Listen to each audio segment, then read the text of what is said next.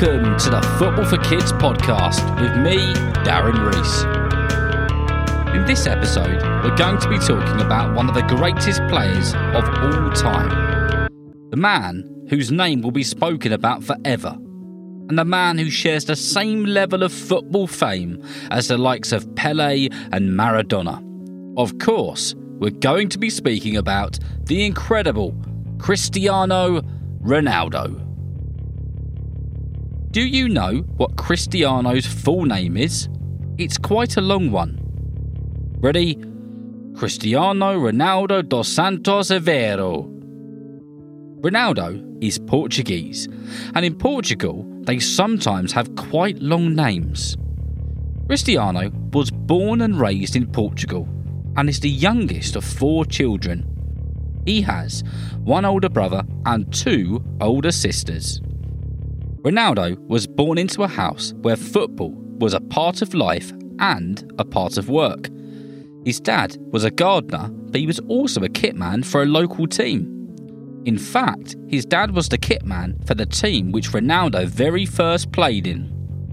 Do you know what a kitman is? It's the person who makes sure that all the players in the team have fresh football kits with their names and sizes ready for every game. They don't just do that, they do lots of other things. We'll speak about the job of a kit man or a kit lady on another episode.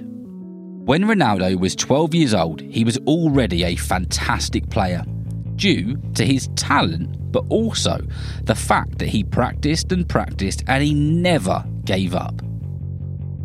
At 12 years old, he went for a trial with one of Portugal's top teams, a team called Sporting Lisbon. The trial was three days long, and at the end of it, the club was so impressed that they signed him.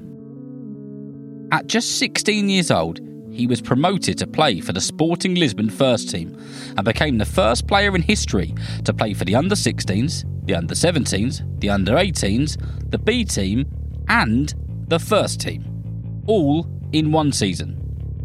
The coaches said that they were fascinated by his skills and his ability to dribble the ball so well. Cristiano was soon getting noticed by the big clubs. Liverpool and Barcelona were the first teams to become aware of him. Arsenal too. Ronaldo met the manager of Arsenal, who was a man called Arsene Wenger. However, he didn't end up at any of those clubs. Do you know who he signed with when he left Sporting Lisbon? If you said Portsmouth, I would have been very happy. Nope, of course, it was Manchester United. Sporting Lisbon played Manchester United and they beat them 3 1. The Manchester United players were so impressed with how talented and skillful Ronaldo was that they urged the manager Sir Alex Ferguson to sign him. Sir Alex signed Ronaldo to Manchester United for over £12 million and said that Ronaldo was one of the most exciting young players he had ever seen. Did you know that at the time, Ronaldo was the most expensive teenager in English football history? In 2003, Manchester United paid £12.2 million for him. For that, you could buy 17,857 PlayStation 5s, or one Ronaldo. Sir Alex Ferguson is one of the most successful football managers of all time. Ronaldo has always had a lot of respect for him, and he has thanked Sir Alex for all that he has done. We will speak about Sir Alex Ferguson properly on another episode. Did you know that Cristiano Ronaldo scored the 1000th goal for Manchester United in the Premier League? Of all people, of course, it was going to be Ronaldo, wasn't it? Ronaldo ended up scoring 113 goals for Manchester United in the Premier League, and he wowed the players and the fans with his immense skills. He scored unbelievable free kicks. He belted balls from outside the box, rocketing them into the top corners. And he drifted past defenders, doing rapid step overs and nutmegging those in front of him. And in 2009, the first part of his Manchester United journey ended. He signed with a super famous club in Spain. Do you know who he signed for? If you said Real Madrid, you got it right. In 2009, Ronaldo joined one of the greatest teams of all time, and the fans of Real Madrid were excited to see him. They were excited to see him because he was a superstar, but because he was wearing their crisp white kit. And when Ronaldo became a Real Madrid player, 80,000 people turned up to see him being presented to the club. 80,000 people, and there wasn't even a match. It was just him in a Real Madrid kit doing keepy uppies. At Manchester United, Ronaldo had the number 7 on his back. But at Real Madrid, this was already taken by a super player called Raul, and when he left, Ronaldo got the famous number 7 back. Ronaldo scored a whopping great 450 goals in the La Liga for Real Madrid, and in one season, he scored 61 goals. That is a hell of a lot of goals. Did you know that Ronaldo is a top goalscorer of all time for Real Madrid? With how many amazing players they've had play for them, that is some achievement. Do you know what Ronaldo's celebration is when he scores? He jumps in the air, spins around, and lands with his arms outstretched by his side, and he shouts something. Do you know what it is? If you do, shout it out. Of course, he shouts, Sue! That's not because his mum's name's Sue. In Portuguese and in Spanish, the word for yes is si.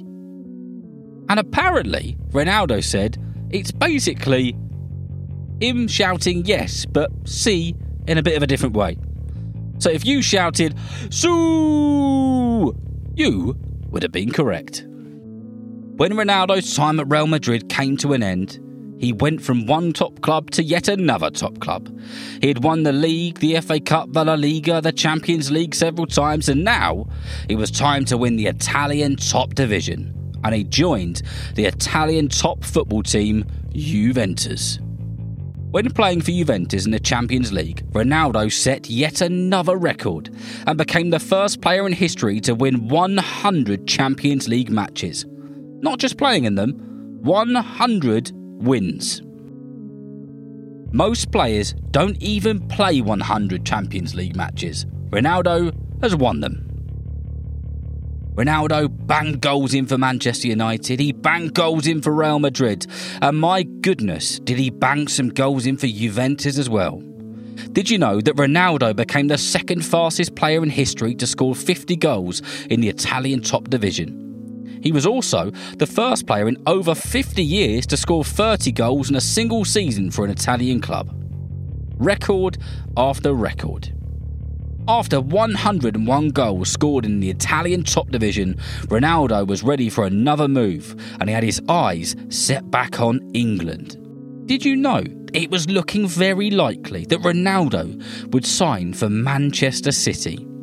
However, as you know, it didn't happen.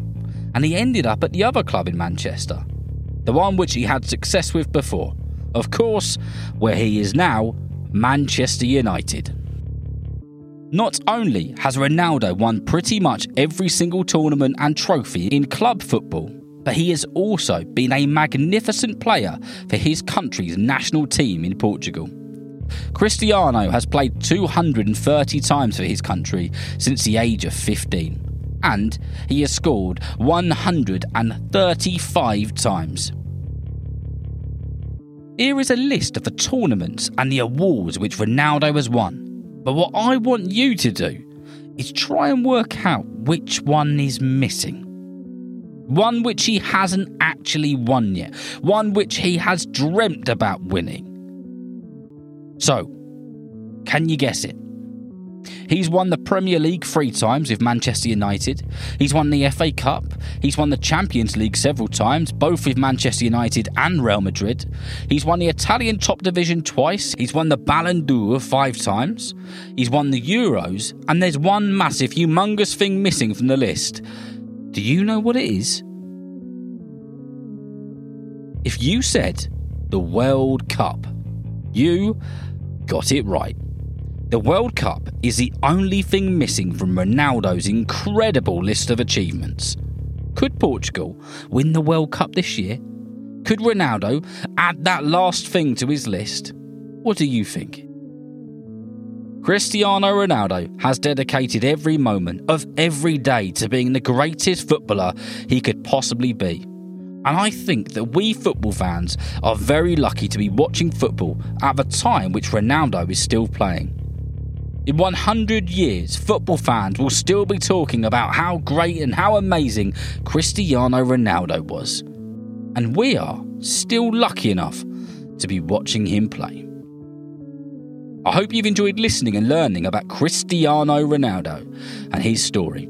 And remember, if you know someone who loves football as much as you do, then please tell them about Football for Kids.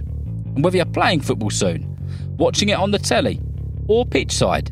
I hope you enjoy the game. See you next time. Oh, before I forget, did you know that Gareth Southgate has announced his squad for the Qatar 2022 World Cup? On Monday next week, there will be a special England squad Football for Kids episode. Make sure you listen to that if you want to know who's in the squad and learn more about those players.